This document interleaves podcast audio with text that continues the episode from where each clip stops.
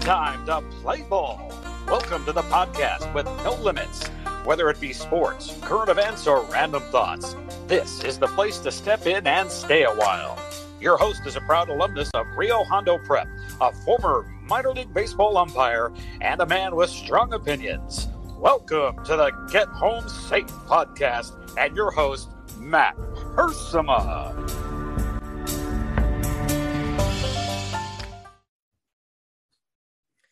Hey guys, and welcome to another episode of Get Home Safe, a special edition of the podcast as the fourth of July is right around the corner. I know this is coming out on July first, uh, the beginning of a new month, of course, but it is the celebration, a weekend long celebration of Independence Day that does uh, come up for us this coming uh, Monday, July fourth. seventeen seventy-six, right, is uh, the day that we remember the Declaration of Independence. Many uh, men lost their lives fighting the Revolutionary War and so many other wars uh, since then for our freedoms, not just for us, but other people around the world. So I thought today we'd have a special episode of the Get Home Safe podcast, bringing on someone uh, who I think just totally sums up America, especially the, the fighting spirit of America. Uh, someone who's been on the podcast before, almost two years to the day, way back in June uh, of twenty twenty, June twenty-sixth to be exact. So this is releasing July first. So almost uh, just over uh, two years ago. And it was one of our most popular episodes. I got to say, it went a long time, but I could ask more questions. There were more questions I had, more topics I had, but we kind of ran out of time, but we'll definitely get to those today. Uh, we're going to have back on the podcast today, uh, Mister Bill Lee. Well, I should say Major Bill Lee from the United States Marine Corps. Uh, he has uh, deployed multiple times uh, for the United States. Uh, he talked last time about some of his uh, service in deployment and, and other things that went into him becoming a Marine. Uh, he's a Marine for life. So uh, plenty of things to, to discuss about that. His time here in the reserves the past few years. We'll talk about uh, the Afghanistan withdrawal. We'll talk about America and what it means to Bill and the people he's been around his entire life, the great patriots that do serve the United States military. I'm going to try to really talk all America today, uh, go back maybe in time to seventeen seventy-six to when the, the Marines were, uh, were formed. Uh, we'll talk about Bill's, uh, Bill's job a few years ago as uh, a bodyguard. He was, he was uh, in uh, security for a lot of celebrities. I don't know how much he'll be able to tell us about all that, but we didn't touch on that last time. So I wanted to this time. And, and a lot of people know and respect Major Bill Lee. Uh, I don't know if his uh, rank has changed, so forgive me if I uh, if if that has changed and I'm just a little slow. But uh, to Major Bill Lee, he was so influential to uh, my brother's class back in two thousand five as a football coach, uh, helping them, uh, pushing them really to win that uh, C I F championship, the first eleven-man championship in Rio Hondo Prep's history. He's a motivator. He's a hard worker. He currently runs Mount Cahre up in Wrightwood, California, which is the summer and winter getaway for a lot of Uh, youngsters and families in uh, Cahre Youth League. So we'll let him fill you in all about that, the updated amenities there at Mount Cahre and how you can come and, and pay a visit and also contribute as well. So I don't want to waste any more time on this, uh, on this fine uh, celebration uh, of America. Let's kick it off. Let's, let's not listen to just me, but let's bring on the man of the hour, Major Bill Lee. As uh, I, I can promise you, this is going to be a very fun conversation and one I've been looking forward to to a long time. So happy Independence Day, everybody. I can't think of a better way to start off the long weekend than to kick it off with Major Bill Lee. Okay, joining me once again is Major Bill Lee from the United States Marine Corps. We just had Memorial Day. Uh, the fourth of July is fast approaching. So I thought what better way, what better time to have uh, Bill Lee back on the podcast than uh, right leading up to uh, Independence Day. Major Bill Lee, welcome back to the Get Home Safe podcast. Hey, thanks for having me again. It's hard to believe it's been uh, two years. Yes, sir. Yes, sir. June uh, twenty-sixth of twenty twenty. And I will tell you, Bill, Uh, that was hands down one of the most popular podcasts. I've done over three hundred sixty now, And that one has still has one of the most uh, plays on there. So a lot of people liked what you had to say. Well, maybe you were just on your game that day. Well, I'll tell you what, I've made the rounds now. I, I went, all the Lee brothers, Ken and John, brought them back on. This is your, this is your second uh, appearance here. So I know you're going to blow those guys out of the water because you're always competing with those Lee brothers, right? Absolutely. That's a given. What have, uh, it's been a while since you and I talked, but uh, have you had a chance to listen to your brothers come on, come on here and talk on the podcast? Do you roll your eyes at those guys or what? No, it's always fun to just listen at a, a different perspective, because you tend to have good questions and things that maybe I haven't uh, heard, or maybe just I haven't heard in a while. So it's always fun to listen. Oh, man, I, I appreciate the support. Uh, we had your dad on, you know, a, a year or so ago. That was a blast. Uh, Bill, you're up in Wrightwood, uh, California. For those of you who don't know, Mount Cahre, you have been in charge up there for quite some time. Uh, before we get into, uh, you know, the patriotic uh, patriotic talk and, and things of that nature, what can you tell me about what it's been like uh, living up at Mount Cahre, and what are some of the changes and things you've done up there since you've uh, taken over that maybe people who've been there before uh, would find uh, new and refreshing? Well, first, I'd like to say that the uh, the Parsons have laid down an amazing foundation, not only for the property, but for the business side and, and everything else. So I, I walked into a pretty um, great situation where they have already, like I said, laid down uh, an unbelievable system that I get to walk into. So it makes me look good, but I didn't do any of it. They did. um, so I want to start off with that. Uh, and then my, my uh, kind of vision is just kind of take what they've already done and uh, just improve on it, uh, if that's even possible. So we've made a couple of hires here locally in Wrightwood, um, some family, a family here that has kind of come on board with us. And so we have, the, I think we have the right people at the right time. And um, so, yeah, we're just trying to, the big thing that we, we've kind of implemented was the family camps. And so we've always done, of course, the kids. Uh, and now we have four family camps this year where the parents can come up with their children to participate in all the activities and enjoy them with their children. So that's a, that's a big change. Well, people are always looking for a vacation, a place to go. I mean, for, for us local residents down here in Southern California, Wrightwood's, you know, an hour and a half away, if that, and you can get the whole cabin outdoors experience. Uh, for, for most of us know those cabins well. And, and how does it all work? Do, do kind of, you give a family of four the entire run of the camp or what? Yeah, so we've actually done a little um, renovation on the existing cabins to where we can now compartmentalize them. So we can hold up to fifteen separate uh, families that have their own entry, their own three-quarter bath, everything. Uh, and so you don't have to share with anybody. So that's been a huge improvement to be able to do that. So that's been really good. Yeah, that's awesome. I got to go up there a few few months ago and check it out. It was so cool. Bring me back uh, all these childhood memories. I noticed the... Uh, The, the the mess hall up there, the lodge is is renamed after um, Philip Ostergaard, the, the the legendary leader at Rio, who um, who uh, always was playing his harmonica up there. Uh, you know, for us kids, the game room and the mess hall was there, obviously. So those were good times. Uh, I also noticed that there was a lot of uh, a lot of benches around the property uh, that that you've put some hard work into. And uh, for a lot of, uh, I guess, donors, donors' names, we'll say. Um, let me see. Did we lose? Oh, there you are, Bill. Okay. But uh, yeah, a lot of donor for donors and such. Those benches are really impressive. What can you tell the audience about those uh, those benches that are around uh, uh, Mount Cahre? Yeah, so that was a project uh, during the time where L A County shut us down when COVID was going on in two thousand twenty. And so obviously we needed something to help us. Um, you know, we're still here, so there's still bills to be paid.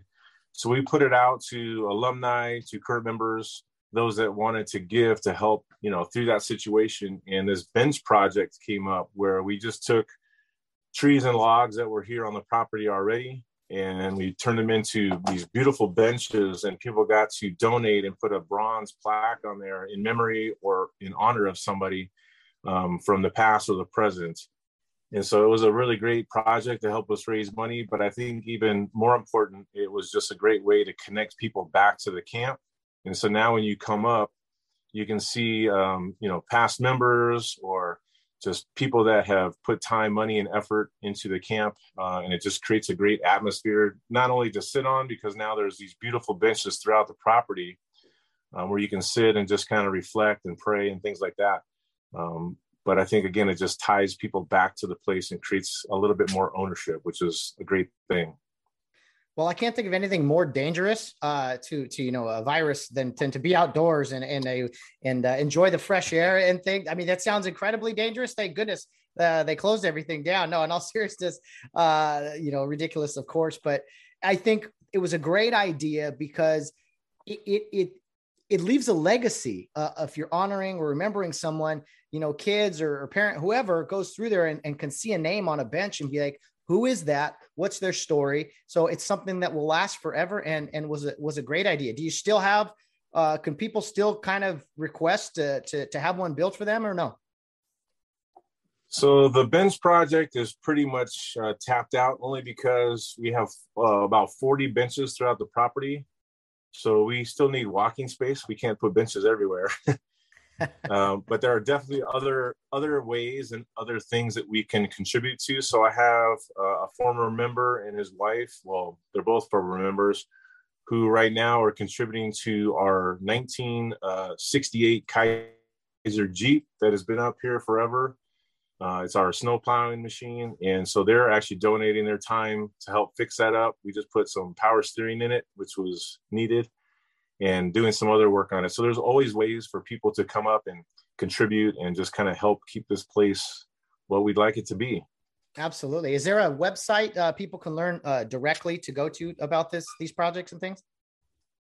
So right now our website doesn't have anything like that, but you can always contact me. So the website is just Mount Cahre, spelled with a K, dot org.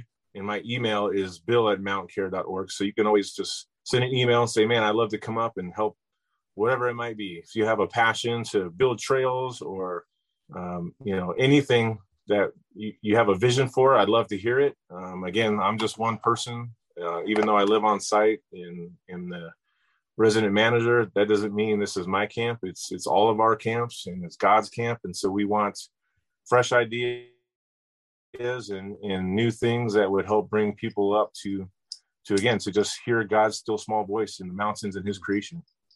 Amen to that. It's an incredible place. And if you can't stay for a weekend, I mean, it's worth the day trip. Go up there, walk around, check out Upper Camp, the archery. I mean, Bill, Bill's there and he will be, uh, you know, accessible for, for so many different things. And for all of us former members, yeah, to go back there, you just, you pause, you can't help but reflect on, on being there as a kid. And, and Bill, you've done so many things in your life. You went through Rio Hondo Prep, you in the Marines, you've done security for celebrities and things. But now that you're, this is your home, this is Mount Cahre is your home. And, and you, you've always been a guy that just dives into everything with a full head of steam. Uh, how do you feel about being there at the, the sacred ground of, of Wrightwood and, and working every day out in the, out in the wilderness, basically making that place a better place? Well, I, I guess I could describe it as my dream job. It's a job, and this is kind of what I tell people um, when they talk, when, you know, when we just have small conversations about work and things like that.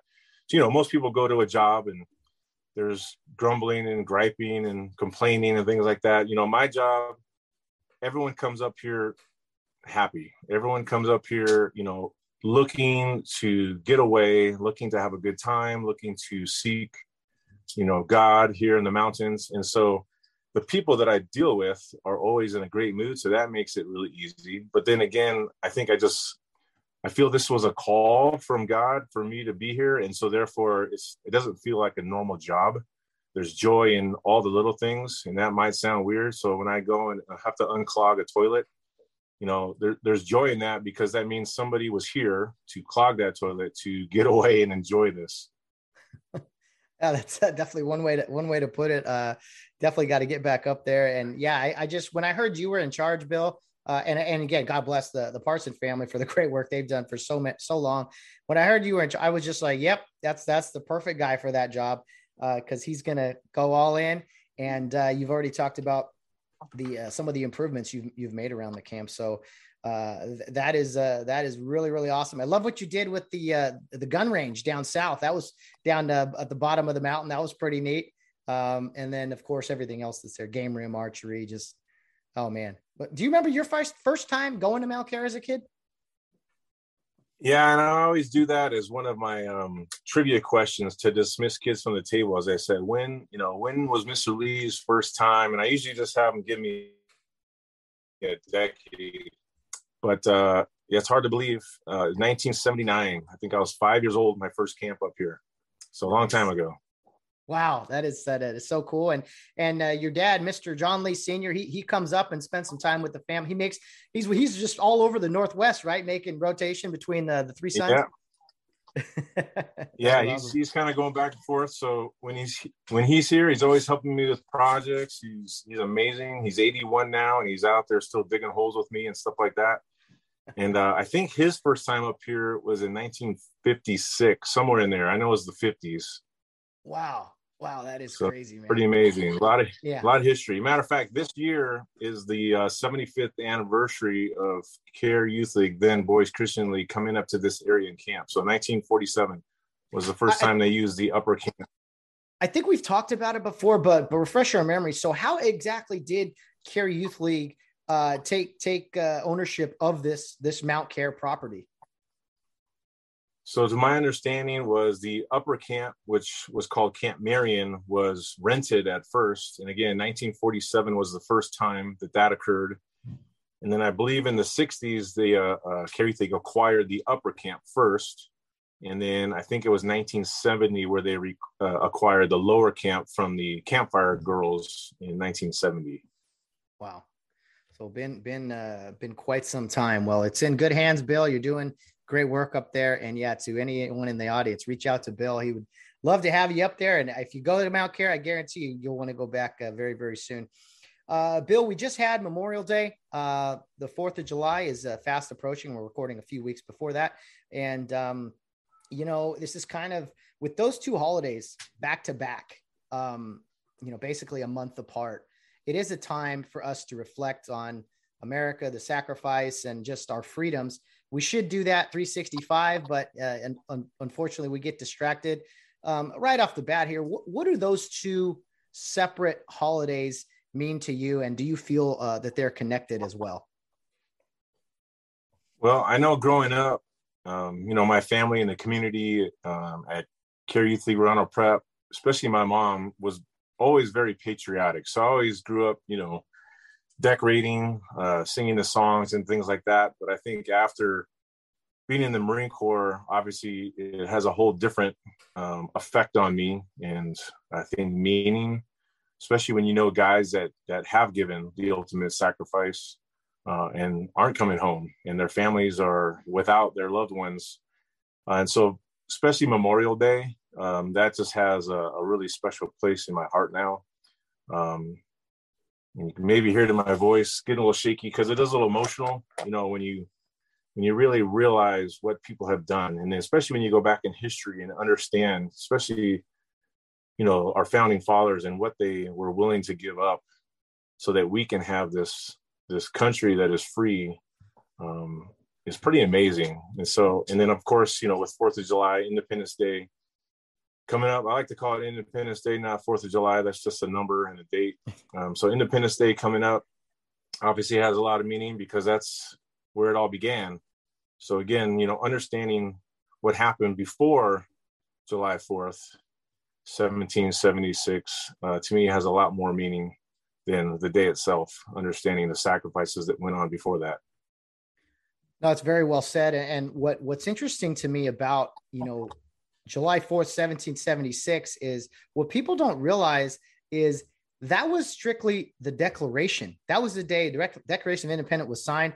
War raged on for, I think, seven years, seventeen eighty-three, uh, when it all ended. But I always thought, oh, yeah, they fought for a few months or whatever. No, th- this war, this declaration, this need for freedom, it started in seventy-six and went on along. I can't, I mean, I've watched so many documentaries and things about the sacrifices that, I mean, I don't know, Bill, that I would have the the courage really to do what these guys did, not only sign your name on a piece of paper, but knowing that you're pretty much signing your death certificate, and the people around you for, for years following this, we're going to suffer uh, death and other, you know, atrocities as well. Absolutely. And, and really understanding what the founding fathers, because obviously there was hundreds of thousands of people that sacrificed, but the founding fathers who drafted this document uh, were risking more than most because they were well off. You know, they had everything to gain by not doing this. You know, they had land, they had money, they had influence. And so they were willing to give all that up, not only for themselves, but for the rest of us, and us today included. And so the sacrifices that they were given uh, then are, again, just astounding. And I don't know if anybody that had their wealth today would be willing to give all that up. That that is a brilliant point. I mean, so often we talk about sacrifice, but what are you sacrificing? Not just your life, but everything around you, your family, obviously those are the most important things, but yeah, it's something I don't think about that often, that these guys, they they did have wealth and could have just stepped aside and let things play out. Uh, but you're right. I don't think there's a ton of uh, celebrities or, or, or uh, even professional athletes who make a great amount of money who uh, would, would make that sacrifice. I often think, Bill, to World War Two and how so many uh, baseball, Major League Baseball players stepped aside and went to the war effort. Uh, I, I can't imagine that happening in today's uh, sports world, but again, that's one man's opinion. Yeah, and there are a few examples. You know, Pat Tillman was one of those guys that walked away from million dollars, millions of dollars to serve his country and, and felt that call. And so there are a few out there that I think would do that, but to have the majority do that, I, I just don't know if that's even possible anymore. Yeah, yeah, for sure. I, I remember as a kid, my dad, and I asked him, why do we have fireworks? And he told me, you know, the, the explosions and the bombs and the, that went off. It's it's a way to celebrate those who went through so much. And I remember watching movies and say, hey, how come these guys, you know, they did something, they knew they were going to die. And my dad would just, you know, kind of get emotional and say, well, they did that for you. And I was like, me, they don't even know me. But he said, yeah, they did this for the people that would follow in their footsteps for hundreds of years. Uh, how do you explain, Bill, uh, Independence Day to your kids? Your your daughters are, are are grown up now, but you know, when they were little, how did you, as a father and a and a uh, you know a a current, still always a Marine, but uh, as a Marine, explain Independence Day to them? Well, I think the way I explain it is the way I grew up, um, in understanding that the, the idea of independence, you know, which is freedom. You know, freedom is not free. And so we're celebrating, yes, the independence and the freedom that we have, but we're also celebrating those that gave everything so that we can have that freedom. And so there's a self-giving, a self-sacrifice that, uh, again, just my opinion, I think that today's society is not teaching. And so today's kids now, um, you know, are more self-absorbed. Um, and that idea of self-sacrifice, Um, unfortunately, it's not being taught in our schools anymore. Uh, at least it seems like. Hmm. And we homeschool our kids, so I have an advantage. I can teach them what I want to teach them, and so they're they're definitely getting that aspect of history. Again, there's so much sacrifice in history, um, not just in America, but you know, in the world. Um, you go back to you know the first century Christians and all the different things that you know we take for granted now. Uh, because of what people have done in the past. And so I think we have to look at things, not just on our, our own families, our own self, but those around us, the community, the country that we're in, and even the world. Yeah, absolutely. Um, you know, Bill, the, we talked about the founding fathers, and, you know, they're, they've been under attack for years about the, all the horrible things they've done and, and things. And I, I look at it this way. I think there's a certain group of people in this, in this uh, country that, you know, they talk about, They talk about how much they love America, but then they go on and all they do is bash it. And I look at it almost like, like, like you're dating someone. And when people ask about the person you're with, all you do is talk negatively about the person you're with. And then it's like, well, all you talk about is the negativity. You never talk about the good things. Maybe there aren't any good things in your eyes, and you're not, uh, and, and you shouldn't be with them, and you really don't actually like them. And that's how I feel about these people who want to bash America. No, I love this country, but all they do is talk about, you know, how evil it's been in the past. And they never mention all of the good. Yeah. And unfortunately, I think it's because there's an agenda behind it. Um, mm. So I think obviously I could look in my own life, and I think we can all look in the mirror, look at our own. And obviously I could put pages and pages of pages of all the negatives. My kids could do the same. My wife could do the same. Um, however, you know, understanding that we are all born with sin, and, you know, going, kind of going back to the Christian concept here that, you know, without Christ in our life, uh, there is a lot of negative, and there's going to continue to be a lot of negative. I'm not a per- perfect person, and I never will be this side of heaven. And so if we want to focus on that, then your life tends to feel negative, where if you focus on the positive, positive and you, you know, you aspire to be better, then you focus on those things, and it just tends to have a better atmosphere around you.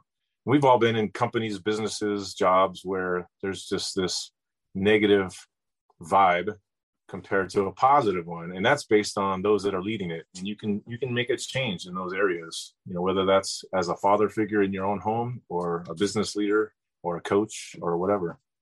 Why is it? I found that it does appear that there's, there's happy people, and then there's people that are just nasty and negative, and they complain about everything. I think there is a correlation there as far as agenda.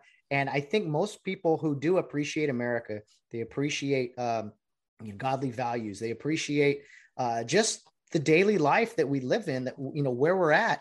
I, I think they, they're more successful, although, although, although a lot of people with the negativity constantly complaining how awful this place is, and we need to change everything. They just seem so angry, and there, there's like no joy in their life, and they're almost trying to bring uh, everyone else down. I think we've seen a lot of that in the country the past few years. Yeah. And again, I think it's just goes back to, I guess, my original theme of just self-sacrifice and self-giving. If I'm constantly thinking about me, then yeah, I can see where things would be very negative. Um, you know, because if I'm always just thinking about me and things don't go my way, which is more often than not, then I'd be very negative. But if I'm looking outward, looking to help others, those opportunities are endless. And so I think it's more of, you know, you got to look outside of yourself, and there's more joy in looking out for others than looking out for yourself. Oh yeah. You can't, you can't say that enough. I mean, we're in such a me age now, and it's important to be, you know, to have goals and, and, you know, try to be successful, but it's for the people around you. I mean, we live in this, in the selfie, uh, you know, uh, d- uh life now. It's like, oh, take a self. It's like, wait a minute, why not take a picture with people around you or what you're doing? Uh, so anyway, that's my two cents. Bill, what, what have been your favorite uh, Independence Day? Did, have any stuck out to you uh, over the, the course of, of time? I mean, it's a special holiday. Have any, uh, maybe it was on a summer trip somewhere. What is a one or two Independence Days that have really stuck out to you? Oh boy. Uh, I think uh, having been in Washington, D C during Independence Day was pretty special. Um, early on, you know, just the hundreds of, you know, thousands of people gathering in the, the lawn and in the fireworks, and just being in a place where you can see all the memorials and monuments around you that represents, you know, uh, the entire entirety of our country's birth. Uh, was pretty special. Um, that was, yeah, I think those were pretty special. And then I think, again, just after having served in the Marine Corps for so many years, as I get older, each Independence Day, each Memorial Day seems to have a little bit more meaning. So every, so I guess if you say, what was your favorite or whatever, it'd probably be my last. It's just, everyone gets a little bit more special, has a little bit more meaning. Um, so, yeah. That's a great answer for sure. And, uh, you know, you can't talk about Declaration of Independence in seventy-six with without talking about the United States Marines. You're a very big history buff. You're very proud of the Corps, and uh, take us back to, you know, when when the Marine Corps started. I know you're very proud of its birthday every year. So, uh, yeah, run us back uh, in time a little bit. So yeah, the Marine Corps uh, has a tradition where we celebrate its birthday every year. It's a pretty big event, the Marine Corps Birthday Ball. Um, when you're active duty, reserve, and serving. So Marine Corps actually was started in a place called Tun Tavern. Uh, there's some history there, but basically they were looking at guys that were kind of rough around the edges, basically guys that started bar fights. They go recruit these guys to join the Marine Corps. So this was the Continental Marines. So this was not the United States yet. This was actually in seventeen seventy-five. Um, and so it was established two battalions of Marines. And back then, remember, the Navy had to actually sail the ship. So you had guys running up the the sails and all the different outs and ins that had to get that ship to move. And the Marines were the ones that were on the ship to fight. So when you pull up next to another ship or you land at shore, the Marines were the ones that would go and do the fighting. And so that's kind of the beginnings. That's the birthday we celebrate. So that would be, technically, we celebrate that as the United States Marine Corps birthday. Uh, however, the Marine Corps has two birthdays because, again, that was the Continental Marines. So Congress actually Uh, established the United States Marines years later in seventeen ninety-eight. And so the Marine Corps kind of has two birthdays. So the official United States Marine Corps uh, wasn't until after the Declaration, uh, again, many years after that in seventeen ninety-eight. But seventeen seventy-five is what we celebrate. Awesome stuff. Is there a specific day? Yeah, that's it. That's uh, November tenth. Uh, every year. So that's, again, the the the day that we go and celebrate uh, with fellow Marines. You got a, the tradition is um, one of passing on that baton from the older generation to the younger. So we always cut a cake. The oldest Marine present uh, cuts the cake and gives it to the youngest Marine present as a, as a kind of a symbol of passing on those traditions. Oh, wow. I, I love traditions and stuff like that. That always gets, no matter what it is, but the military seems to have uh, quite a bit of them. Uh, Bill, if you had to sum it up, I think I've asked you this before, but you know what, you, you know, everyone's kind of very proud of, of their branch of the government uh, or the branch of the, the military. Uh, what is it for you that makes the Marines uh, special and maybe a little different from the, the other guys outside of, you know, the whole fighting in uh, bars thing in seventeen seventy-five? I really think it's just the camaraderie, the brotherhood, uh, the traditions. So I can meet a Marine that's one hundred years old or twenty years old, and right away there's a connection. Uh, we could talk for hours and have similarities that, you know, don't even make sense sometimes. And so I think that's probably the special thing that the Marine Corps has done, whether you call that brainwashing or history or tradition. But uh, there's there's definitely something special there. Um, like I meet older veterans all the time and just kind of see them wearing that red foam mesh hat or whatever that says Marines. And so you just walk by and say, simplify. And right away, it just kind of spurs a conversation and you can talk about things together that most people don't understand. I saw this t-shirt that uh, probably sums it up. And the t-shirt just says, I'm up, he sees me, I'm down. And anybody that's not a Marine has no idea what that means. And I almost bought it just so I could start conversations. But it, what it is, is uh, in training, we're training and you have these little ditties that you say. So as you're training to engage an enemy that's firing at you and you're bounding with a partner, one shoots, one runs, and then you switch so you have cover. Uh, there's this little ditty that you say, I'm up, he sees me, I'm down. And so as I get up to move towards the enemy, by the time I say that little saying, then I got to get back down. So it's just one of those things that no one else would understand what that means. But if I talk to a fellow Marine, he'd, he'd get it. We could talk in acronyms all day. My wife happens all the time where I'm talking to another Marine. After an hour conversation, she's like, I have no idea what you guys were just saying or talking about. That's fantastic, man. Uh, wow, that's that's a good one. There's all kinds of little uh phrases. I mean, you, you take the the motto, the few and the proud, that pretty much sums up uh what you're talking about uh with with the Marine Corps and, and the various Marines you've come across. uh Semper Fi, for those that don't know, Bill, take this moment. What what exactly does that mean? You hear that all the time from Marines, Marine to Marine. Uh, explain to the audience what it does mean. Yeah, so Semper Fi is actually uh condensed. So it's Semper Fidelis. Semper Fidelis, it's Latin for always faithful. So it's just been shortened to Semper Fi. Um, but yeah, that's the Marine Corps uh, motto. So basically always faithful. And we talk about that throughout our training and years in that not only are we faithful to the Marine Corps, we're faithful to our families, we're faithful to our country, we're faithful to our God.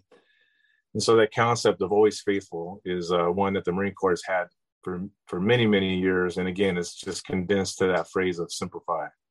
man, it's uh, great stuff. You take just those two things, the few and the proud and Semper Fi, and it's like, okay, yeah, that, that's, that's definitely what separates them from anybody else.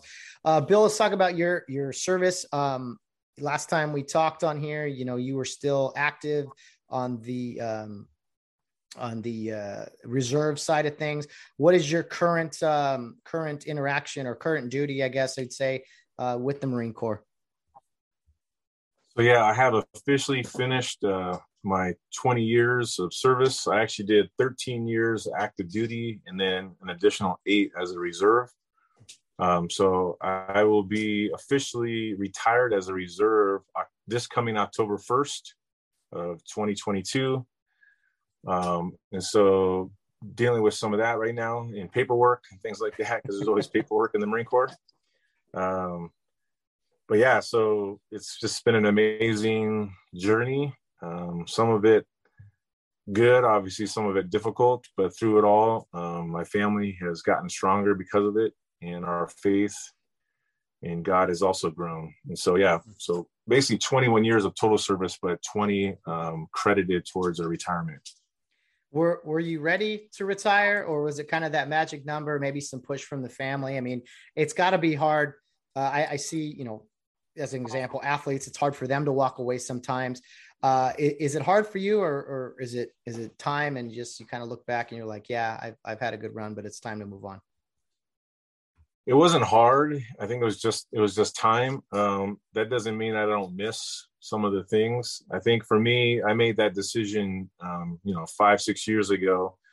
Uh, my kids were reaching junior high age, and, you know, having me there, I think was more important than ever. Um, again, kind of going back to what we were talking about, you know, self-sacrifice and things like that, you know, family to me is more important, um, and a, and a huge calling as a father, as a husband. So that was a big part of it. And I think most, probably the bigger part was just knowing that, um, I think God was just calling me to this job here at Mount Cahre. And so that was really the biggest draw. All the other things kind of worked out. Again, I think it was just God's timing. Uh, I don't have any regrets uh, about leaving. I, I miss, I don't miss the, um, the uniform or anything like that. I just miss the guys. I miss being with the guys. And the weird part is I miss, I miss the deployments. That sounds weird to some people probably, but that part of it, of being in a leadership position, um, and being in a place that, yes, is dangerous, but also a place where you feel that um, you've been given the tools. And I can credit Cahre Youth League and Rio Hondo Prep and all the places I've been, my parents uh, that given me the tools, and God, of course, um, to be able to lead and do those things in an environment that is difficult. But through all that, I think you have joy. Uh, and that's anything in life, you know. Things that are hard that you get through just make you stronger. And so I appreciate those times, and it's, it's been a good run. And yeah, I'm ready. I'm, I'm ready to hang up the boots, so to speak. And I don't think I'm ready to wear that foam red cap though, that says B F W or anything, but you got time. You got time for that. What, what, uh, yeah. No, I don't, I don't want to mess it up. What is that? Cause I think I, I said it one time, and maybe it was you who, it's not, it's not retired Marine or former. What's the correct way to say a Marine who is, Uh, re- retired? You can say a retired Marine. Yeah, yeah, I mean, okay. But not ex-Marine. I think, I think that's what that, it was. I said ex-Marine. Yeah, it's almost like, whoa, whoa, whoa. Yeah, yeah. There's no ex-Marine or former Marine. You're always a Marine. You can just be active duty. You can be retired. You can be gotcha. uh, a civilian now, but you're still a Marine. Oh, and that kind of goes back to that. that That goes back to that Semper Fi, you know, always faithful. So even when the uniform's off, you're still you're still always faithful, and you still need to carry yourself in the same manner and all those things. Oh, it's beautiful. Uh, that's awesome, man. I mean, hey, God bless you. You've done you've done uh, your service. You, you've uh, given of yourself uh, for us for so long to us for so long, and uh, hey, you know, your your your wife Charlene and your kids. I mean, this is a celebration for them too, because they've they've sacrificed quite a bit with you being gone uh, as well. Absolutely. Well, they've sacrificed more than I've sacrificed, definitely. So that's that doesn't even compare. Well, Bill, I got to ask. It's just you mentioned it. You know, you said you can't remember the term you said, but you said you know you were excited about deployments, and and that's stuff you would you would miss. Why?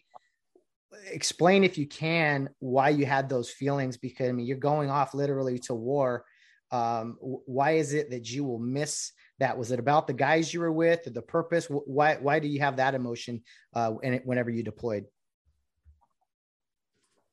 Well, for me, I think it was, again, going back to the self-sacrifice, knowing that you're there for something bigger than yourself. And I was had an opportunity to work with um, an Iraqi battalion and in the civilian population and live there amongst the people. And so, you know, being able to work directly with the indigenous people there and have an influence on individuals, whether it's in their military or just in the population, the sheikhs, the leaders, um, was very gratifying. And so I think, again, just going back, when when you find things that you can serve others, and this was obviously serving in an extreme circumstance, there's just a lot of joy in that. And so even though, yes, there was hardships, there was always joy in it. And so the joy that you're filled with, I think, overpowers the the dangers or the the difficulties. Um, at least that's how I felt. Wow. Yeah. You're uh, focused on something else bigger than yourself. That seems to be kind of your theme, uh, Bill. And, and we, anyone who knows you can, can know that to be true. Uh, Bill, you mentioned I, Iraq a couple of times you went, um, you know, this last year, unfortunately, we, we saw a withdrawal from Afghanistan that uh, I, I know a lot of people, especially military uh, members, were, were pretty upset about. Um, I don't think you ever went to Afghanistan, but you know plenty of people who did. Uh, what What are your thoughts on the the Afghanistan Afghanistan withdrawal from last year? Well, if all I talked about was the withdrawal, that's one thing, because obviously being there as long as we were is a whole different thing. But um, yeah, I mean, the withdrawal was obviously a horrible thing, the way we did it, and more more of what we left. Um. You know, here we are in America where uh, the Second Amendment and weapons and things are, are seem to be going the other direction of we want to get rid of that stuff, confiscate it from law-abiding people, but yet we've left, you know, all this stuff for a regime that we know wants to kill us and we know doesn't like us, but yet we left them the weapons and the capabilities to actually, you know, kill us. And that, that to me, I don't, doesn't make sense to me. Doesn't, uh, I don't understand it. And unfortunately, you know, the military, we're, we just do what the politicians say, and it's ran by, you know, people in government that a lot of times have never experienced war and things like that. And so there's just a lot of politics involved. And I know that's the case. Um, and that's a hard pill to swallow.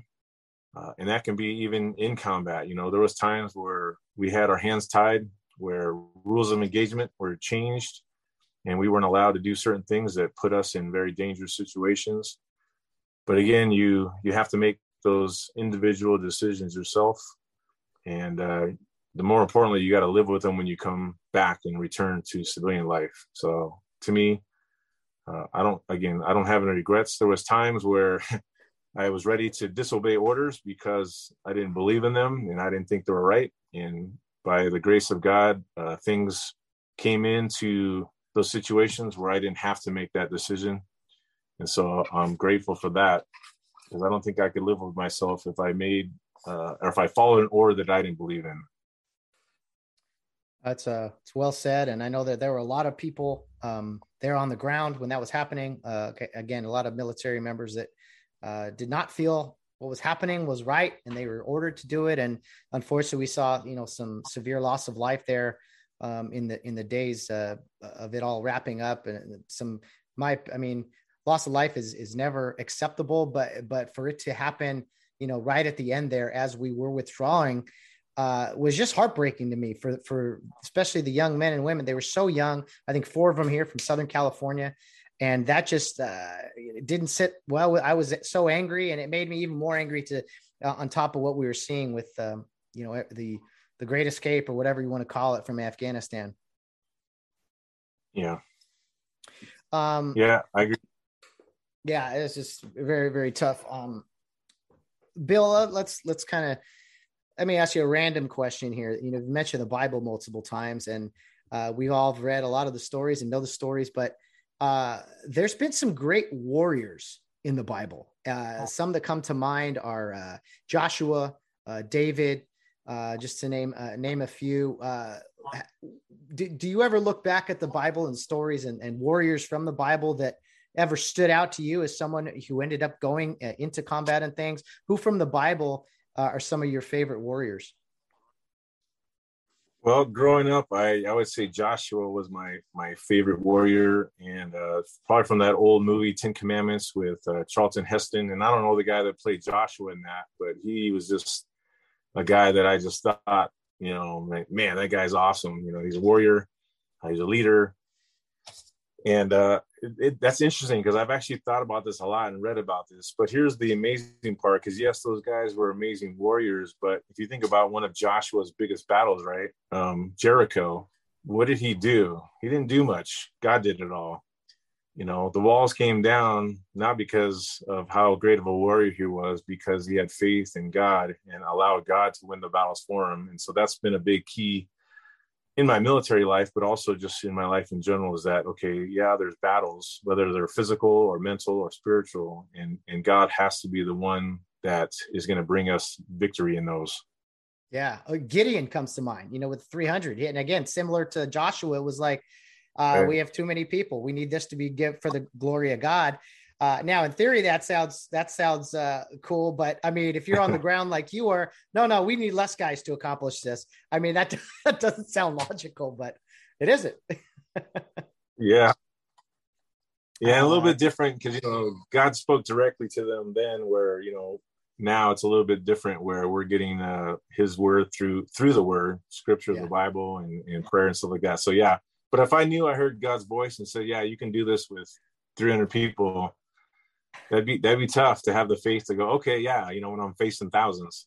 yeah. Oh no. Joshua led the, you know, the the Israelites into the promised land, but in Jericho was the, the famous battle. One of my favorite stories though is Ai and how they went in, they got beat, found out why they got beat. And then the second time, uh, Joshua being super tactical, he goes in, they withdraw, they get pursued. Other half of his army goes in, destroys the city, and then comes at him from behind. And it was like, that was one of the first stories. I was like, oh man, that was like, okay, I see. That's, that's being a true general, you know, having a plan and executing. Yeah. Yeah. Actually had some tactics there. Yeah, definitely. One of that just, uh, from, from the good book way back when, uh, you know, Bill, we talked two years ago and didn't get to touch on this aspect of your life.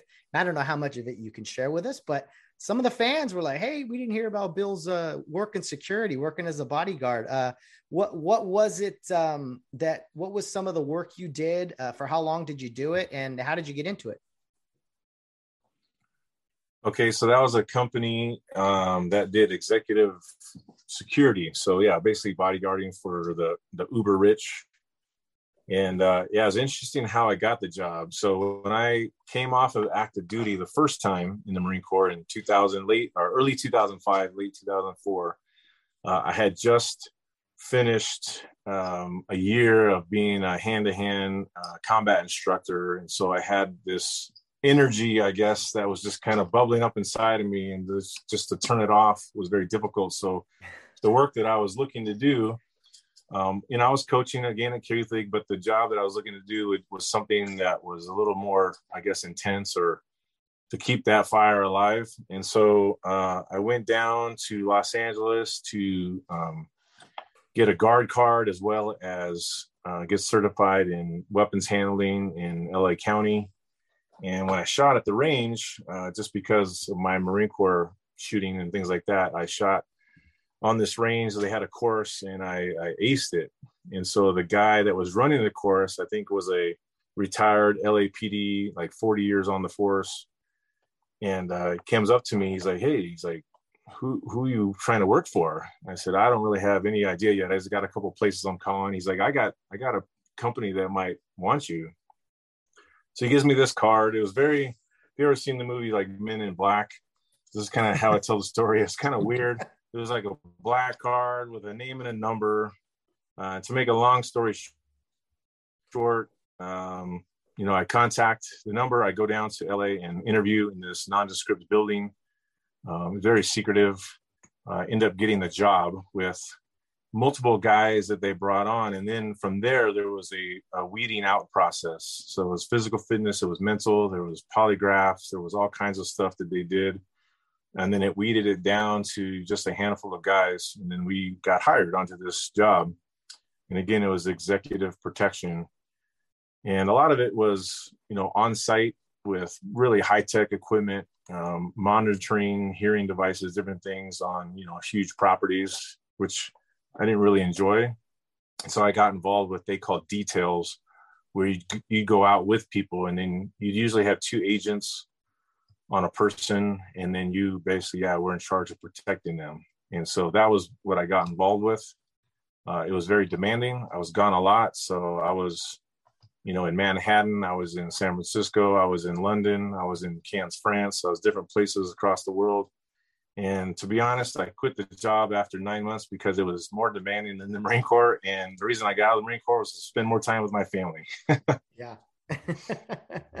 What, uh, I mean, did you, it sounds like you were in a lot of big cities, uh, a lot of travel, of course. And uh, one thing I've learned from some other guys who work kind of private security is like, when they need you, they need you. It doesn't matter if it's Christmas Day or what, if it's, if the, uh, not, not if the, uh, the, the person who needs the security, if they're moving or doing something, uh, you got to drop what you're doing and, and, and be there. So was that kind of the experience? Yeah, that was. And that was actually, um, how I ended up quitting the job. It was kind of a last straw thing where it was, yeah, you have the, your bags packed by the door, kind of ready to go on call. And I was actually uh, had a couple of days off, and I was going to take my wife to something really special. And we were actually on our way driving to the events. And I got the call that I needed to come in. And that was kind of it. I'm like, okay, I, this isn't working out. And so that was kind of the last straw when I ended up finally calling him and saying, yeah, this isn't going to work. How was, uh, how was your experience, at least with the, the people you were uh, helping protect? Were, were most of them uh, pretty cool? Did they learn your name? I mean, what was, what was that like? Yeah. And the story that I tell, um, so one of the guys, again, uh, most of our protective stuff was paid for by the corporations. So like Sony Pictures and things like that. So it wasn't always necessarily by the individuals we were protecting. And so, you know, if it was a film uh, that was being promoted around the world, you know, it was usually the picture company that would uh, have us come, the agents, to protect uh, the movie stars, but also just the whole entourage. Uh, but one of the people that were a part of that was Tom Hanks. And obviously he's probably the most well-known uh, of a lot of celebrities, and uh, had a pretty good experience with him where I was at one of the homes where they're doing uh, film premieres and things. And he drives up, and this is when the Prius car first came out, and he was like super excited about this new electric car. And he's, so I come up, you know, and I got the earpiece in with the suit on, and I walk over and, you know, to get him out of the car and bring him into the house. And he's telling me all about this car, and it's just really funny. And anyway, so we're just having small talk, and, you know, he learns my name. And then uh, several months later, I run into, run into him again, and he comes up and he's like, hey, Bill, how's it going? And he starts talking about stuff that we had talked about. And this guy probably sees thousands of people a day. So for me, it was just very impressive. His, his, his, photographic memory, I guess, of remembering me and actually showing an interest and like asking me how things were going. So he's probably one of the coolest guys. Not not keen on a lot of his uh, political views, things like that, but just as far as his mind, he was very sharp, uh, very smart guy. That's cool. That's uh, really cool. A lot of times I've seen or talked to other guys who are just like, yeah, you're just you're guarding a door or whatever, and, and like, yeah, some people just act like you're not even there, but it's really cool to hear somebody that a lot more interactive and, and does appreciate what you do. You're not just a, you know, a piece of furniture or something, that, that you are a person. So uh, a great story there. Is there any, any other stories you can, you can tell us about your experiences there? One or two, maybe? Yeah. And I think, you know, for, for us, you know, We're we're not the doorman, we're not the, the cook or the chef. You know, we're we're protecting their lives, and so there's a little bit more interest in us probably than some of the other servers that they're around. Um, but yeah, they they they get to know you because you're again one agent was always um, if they're in public, and depending on what they're looking for, uh, one agent's always within arm's reach where the other one's kind of back and can kind of see the whole picture. And so you do get to know them at a more personal level. level. You're in their homes, you know, you see them without the makeup, without the, uh, the, I guess the workouts to get them into shape they're supposed to be for a movie or a photo shoot. So you see them in their environment, and um, uh, so they get to know you. And a lot of times when they're requesting agents, they'll request you by, by name because they know you. So it'd be like, oh, I'm, I'm going to be doing this film premiere or whatever. I want, you know, Agent Lee and Agent so-and-so to be my detail of this night, because they get to know you. And so there is a lot of personality part of that. Um, so when we went to Cannes, France for the film festival, and that was for the Da Vinci Code that, you know, Tom Hanks was involved in, there's a lot of controversy with that. So there's a lot of security concerns. Um, and so we, we went there, uh, started out in London, and then we moved to France. Uh, that was a lot of work. Those were fifteen hour days pretty much for us. Um, it was enjoyable uh, just because there was just a lot of moving parts, and there was actual real security concerns. And so that that's where I really, um, I guess my current state of just being in public now and the paranoia that my wife says I have is probably based on that job more than the Marine Corps. So, you know, you see, you see things that you wouldn't normally, because you're always just aware of your surroundings and picking up little things and little anomalies, we call them, you know, that maybe don't make sense. And so you, you tend to get involved in things that maybe your wife doesn't want you to. Yeah, I could, uh, I think we had dinner and she was talking about your experience with, with T S A. The lesson You're, oh, you're you're never shy. I'll tell you that. You're you're always willing to engage somebody. Yeah, I'm not I'm not necessarily proud of those stories, but yeah, I think maybe it helped our security situation at T S A to let them aware of what I was seeing. You are a man who is aware of everything uh, going on around the world. That is that is fantastic. Well, uh, those celebrities and, and such were were in uh, great hands. It sounds at least like you got to go to some places you haven't been, or got to, uh, you know, have some, have some stories and experiences, and, you know, it all has a, uh, a, uh, an end date, which is, uh, which is fine. Uh, Bill, you know, there's a big movie out right now, Top Gun Maverick. Uh, I, I want to ask, there seems to be a lot of energy into it because it's not super woke and it's pro-American. What a concept. Uh, as someone who's served in the military, you've deployed, um, I, I don't know if I want to say your favorite movies, but if they are, that's fine.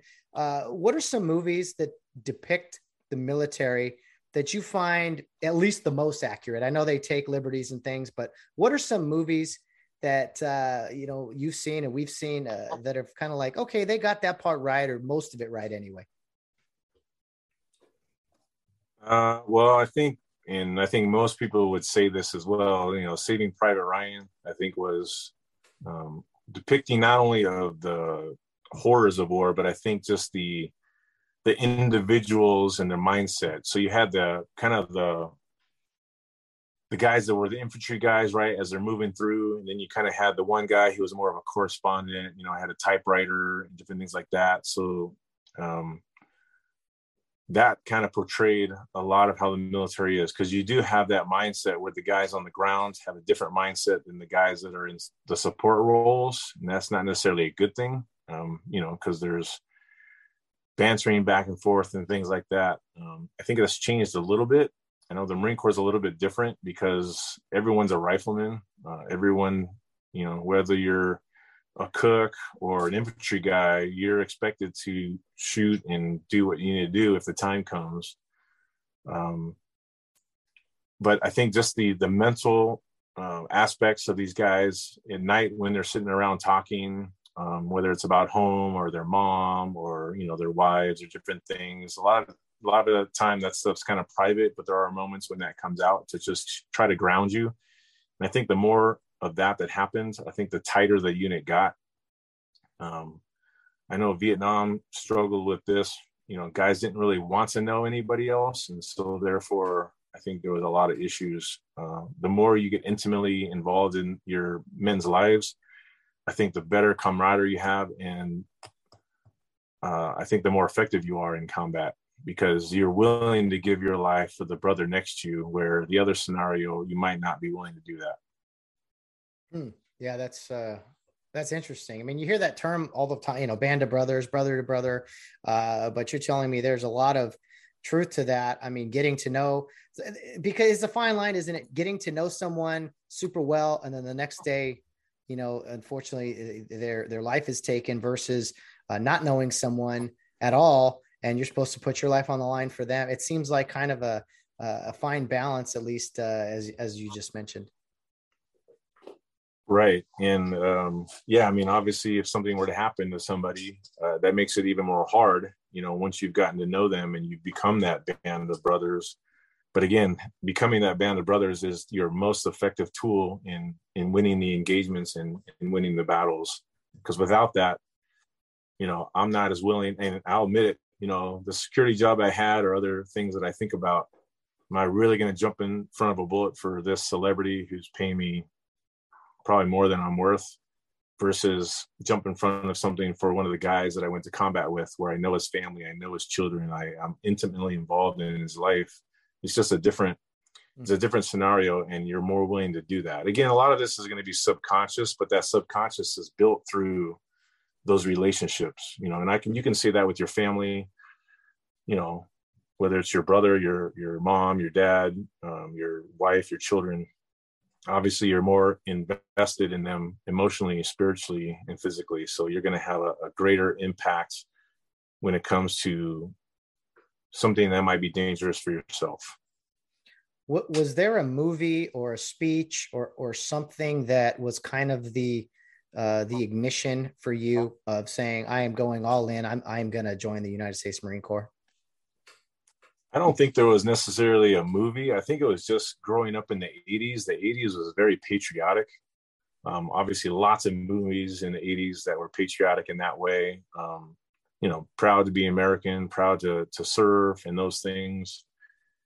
And uh, so I can't really point to one, um, but it was just something that I always had in my heart growing up, that I wanted to serve in some way for my country. And uh, so I think that's where it came from. And then it just kind of drew to the Marine Corps because of, again, and maybe I know watching a movie called The Sands of Iwo Jima with my dad, with John Wayne. I know it was a movie that I've always liked, loved, even though that wasn't the Marine Corps. Uh, but just, you know, that was Green Beret, uh, I believe. And so more of looking at the the elite side of things, you know, just, uh, again, nothing against the basic soldier or whatever, but I, I wanted to do something that was a little more, I guess, intense or whatever. And that's just kind of how I've always been. So yeah, yeah. I can't point to one. Do you feel in some ways the past couple of years, like maybe the military is lowering their standards? And if so, why? Is it, is it not that, uh, do we not have enough of a volunteer force? Or, I mean, can can you pinpoint it, or am I just imagining that? It sure seems like there's been a lowering of standards uh, recently. Well, I can tell you that it's not from the bottom up; it's from the top down, unfortunately. So I think your your basic ground level, you know, infantrymen and the Marine Corps has not changed a whole lot. Unfortunately, it's the the generals at the top that are positioning themselves to be, you know, the next board member on Lockheed Martin or the next board member on whatever.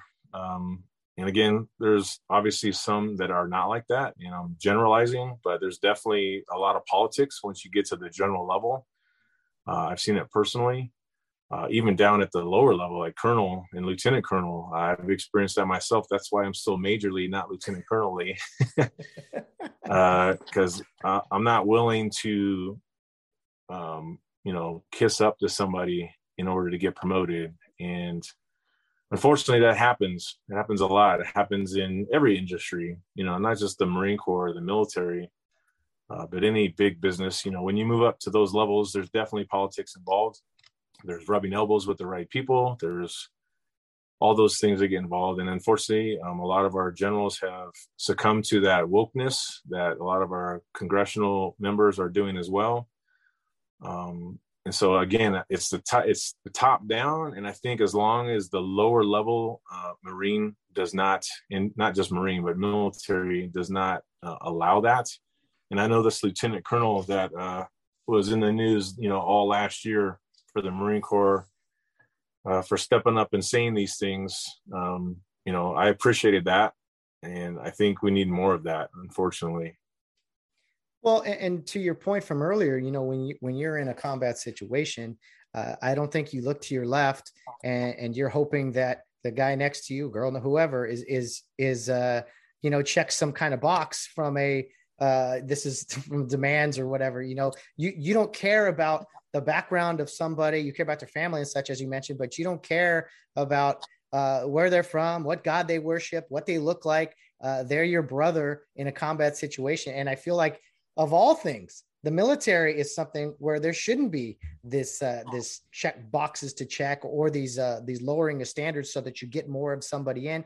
If I'm pulled out of a burning building, Bill, I, I don't care who the firefighter is, where they're from, who they worship. I just care that they can drag me, me out of the burning building alive. Right. Yeah. You don't want someone coming in because of some political reason coming in to save you. They can't because they physically can't. However, they check the box of something else that has made it more equal, or equity is a new term now. So yeah, the military is definitely, unfortunately, kind of moving in that direction where, you know, I want the best of the best. I don't want uh, equity. I want the best person for the job. I mean, people use the airplane pilot all the time, right? Okay, so do we need to have so many of this, so many of that as airplane pilots? No, I, I want the best because I want to be able to take off and land. Yeah, we, we've gotten so far away from uh, from every, I think, you know, equality is something, everyone has an equal opportunity to do whatever they want. But when we try to control what the results are, I mean, we're just watering down uh, the institution, which uh, unfortunately I've seen. I never thought the military would be, would be touched by these things, but it, it, it does seem to be that way. And, and I asked myself, why? Why would you want to water, of, of all things, the United States military? Is it is it is it just, it's not un, just an unpatriotic thing. It feels like there's bigger things at, at work here. Like, uh, for instance, masculinity. Oh my goodness. You, you can't even say masculine anymore or be a man and stuff like that. I mean, uh, and, and we're, We're seeing the results of these things, Bill, at least from my standpoint. You're a guy who's always been, you know, rough and tough, masculine. Hey, you know, don't cry, toughen up. I mean, are you, are you seeing the things I'm seeing in the world these days? Yes. And I think the, the masculinity thing is a good point. Uh, and I think the biggest aspect of masculinity that is not talked about, Um, you know, again, kind of going back to growing up in the eighties with the Clint Eastwoods and the John Waynes, and that's that's all great, but that's not the totality of what it means to be masculine. I think really masculinity is, you know, a man who can can love, and and love is going to self-sacrifice. Um, you know, and there's incidents just this week, you know, where a lady on a subway is getting dragged around by her hair, and there's guys on the video in the subway just sitting there doing nothing. Like, I don't understand that. It does. It just blows my mind that, you know, here's a woman being drug around like a caveman and men are sitting there watching it. It doesn't, it doesn't make sense to me why that something like that would happen. Um, so masculinity is love, and love is going to self-sacrifice. It's going to protect, it's going to serve, you know, it's going to provide. And so, you know, obviously we're talking about men, you know, in a family setting. Those are all the aspects that I would expect, you know, and I have two girls. And so I would hope that one day they find a man that has those qualities, because if he doesn't, then sorry, he's not getting my, uh, my blessings. Love it. Bill, I've, I've looked a long time for an answer to the whole, you know, a, a good answer to the, to the masculinity uh, issue. We'll say, I think you summed it up perfect. I've never thought of, it's actually the exact opposite of what Uh, the neg, you know, the negative approach is all masculine. That's just about sticking your chest out and, and the old good old boys and stuff. No, it it is founded in love, because you don't you don't run towards a machine gun just because you're trying to be tough. You're doing that because y- you love the people around you and the people you're trying to protect. So my mind is just blown by uh, by your explanation there. That was fantastic. Yeah. Well, thanks so much, Bill. Uh, masculine. I know we could talk about your you're an outdoorsman. You've been in combat. You. Uh, Uh, you, you're doing the Lord's work there in uh, in Wrightwood, man. Any any future plans here upcoming for uh, maybe a, a summer vacation with the family, or uh, just uh, more more improvements there at uh, Mount Cahre? Yeah, so I, I kind of have to be forced to take vacations, to be honest. So I'm thankful for my wife. Now, we usually get together with my extended family. So I grew up with two brothers, my older brother, John, my younger brother, Ken. So we're all getting together in uh, end of August. We usually try to get together once a year. Um, again, our family is pretty close, pretty tight. And so this is important to us to really all come together. Um, so my dad just turned eighty-one. So we're going to be celebrating that when we get together. Uh, the kids are growing up, so I got one of my nephews already in college. Uh, other ones are getting older. My kids are going to be seventeen and fifteen here, and so the more that we can do this before they're kind of all off to the winds doing their own lives, um, we, we want to do that, and we think it's important. So, and again, kind of going back to masculinity, my dad, I think in my mind, is one of the great examples of that. He's kind of a strong, silent type, but definitely has the characteristic that I most admire. And that's, that's the love, you know, love of his family, love of others, and just self-sacrificing uh, his whole life. So. Definitely. And you know what, Bill, when the kids are getting older, you know what that means for you and uh, John and Ken also, right? Like, you guys aren't staying at one age. Also, you guys are, you guys are climbing the ladder as well, man. Yeah. Yeah. Those are, those are some, some realities that are, are definitely uh, catching up to me now. You know, twenty years in the Marine Corps, Uh, comes with some some physical elements that uh, it brings, and so but uh, I'm thankful that at least I have all my parts and pieces, and uh, God willing, we'll be able to keep doing this work here until He calls me somewhere else. Amen, man. What is a place for you, not vacation wise with family, but you, like I said, you're always running. You seem like an up early, uh, work all day kind of guy. What, what's an activity, a hobby? Maybe it's just a devotion or whatever that gives you a moment to what, what brings you down for at least for, I don't know, twenty minutes or something that you can just be like, uh, get, get at peace a little bit and just kind of calm your, your, your, ner- not your nerves, but calm your body, calm your, is there anything that's kind of like an escape for you daily or monthly or something? Um, yeah, it's interesting. Cause my escape is my work, to be honest. I actually love what I do. Um, but I think for me, um, there definitely are times where I just need to like be quiet and still. And those are usually times when it's usually my daughters actually. And so, you know, I'll just go into their bedroom or whatever at night and just kind of lay next to them and we'll just talk for a little bit. They'll tell me about their day or things they're dealing with. And it's just, you know, it could be ten minutes, it could be thirty. And it's just um, a time where, you know, we can kind of just reflect and relax. And so I think those private times with family uh, where there's nothing that we're trying to do or accomplish, we're just simply just talking and having conversations are special to me. Wow, that's beautiful. Well, Bill, uh, you know, as we wrap up here, uh, again, fourth of July or Independence Day, as it should be called uh, here uh, in twenty twenty-two. Um, final thoughts, what, what Independence Day means to you and just kind of a final message to Uh, the listeners out there about ways to uh, really always honor uh, Independence Day and Memorial Day that, that just occurred. Yeah, I think the biggest thing for me is just um, having, you know, if you're a school teacher or a parent or whatever, is just sitting down and, and talking about what it means and the history. There's so many people that have no idea what, what Independence Day is or, you know, was. I know I know Memorial Day, I was watching this thing where guys interviewing people and he's kind of making things up about what Memorial Day isn't. And people are like, oh, yeah, yeah, that's great. You know, we're celebrating the Wright brothers today. That's wonderful. And they have no idea what Memorial Day was. And it just it's unfortunate because we're not teaching it.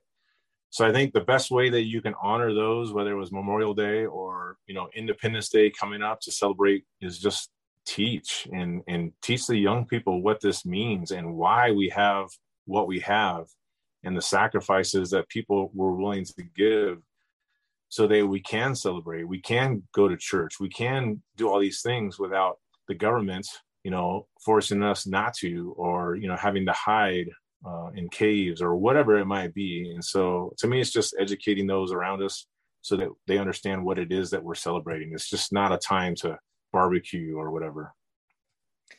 Couldn't have said it better myself. Bill Lee, thank you so much for your service, uh, for the sacrifices, not just you, but your family, and for coming on here on the podcast. And of course, the great work you're, work you're doing up in Mount Cahre. I look forward to having you back on the podcast very, very soon. Major Bill Lee, I salute you, sir. Happy Independence Day. And thanks so much for coming on the Get Home Safe podcast. Thank you, Matt. I really appreciate it. Take care, everybody.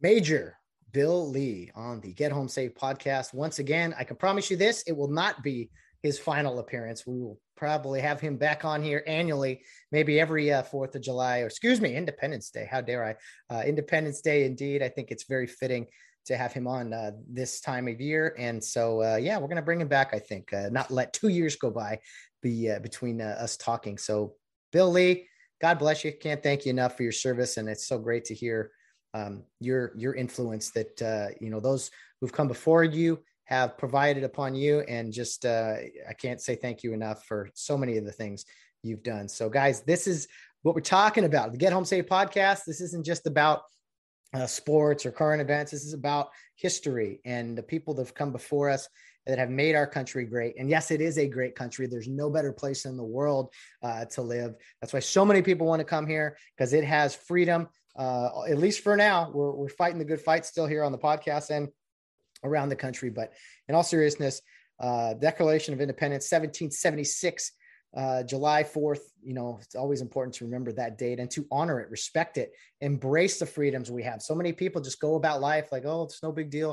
No, we need to honor those who have paid the ultimate sacrifice for us and show respect to this great country that we are so fortunate to live in. And it's a courtesy of so many uh, men and women like the great Bill Lee, who was on here today, humble as always, but, um, you know, someone that we can always Uh, look back on and just uh, appreciate. Uh, and, and I hope you guys do get a chance to get up to Mount Cahre and check out the great work he's doing. You, you, I promise you, you'll want to go back immediately and you will have a great time.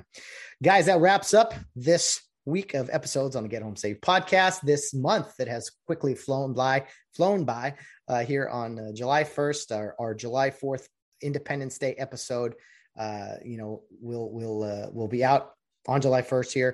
Um, but Uh, it's been a busy month for me, recording quite a bit with guests and things. I recorded even today. It was multiple interviews I did. So I stockpile them and release them weekly. Uh, but for now, I'm not sure if I'm taking a break yet after uh, Independence Day to kind of build up uh, some stamina for the Charge to Keep podcast that I am uh, doing currently in uh, in support of Rio Hondo Prep football and Rio Hondo Prep athletics. So that's going to take a lot of my time here, August through November. And uh, so I may step away from the interviews here on the Get Home Safe podcast on Fridays, at least for now. Just take a break. And what better way to, uh, to take a breath than after a great conversation with Major Bill Lee. So hopefully you guys enjoyed this one as much as the first episode with him way back June twenty-sixth of twenty twenty. Definitely go back and check that out if you haven't heard, or if you want to re-listen. Uh, it, it was uh, one of our most popular episodes. So we'll have Bill, Bill, Bill, not Bill Bond, Bill Lee back on the, in, in uh, probably less than a year, but uh, hopefully you guys enjoyed that. Have a great weekend, everybody. God bless America. God bless the men and women like Bill Lee who have uh, served and paved the way for our success and freedoms. Have, have a great time. Uh, overindulge, uh, eat, drink, be merry, enjoy the pool, enjoy the barbecue, enjoy the fireworks. But please remember that all of this is for a reason. All of this is Uh, is courtesy of those who have uh, paved the way for us. So God bless America, everybody. Uh, U S A, U S A, be proud of that red, white, and blue. three hundred sixty-five days a year. Don't be uh, don't be an America basher.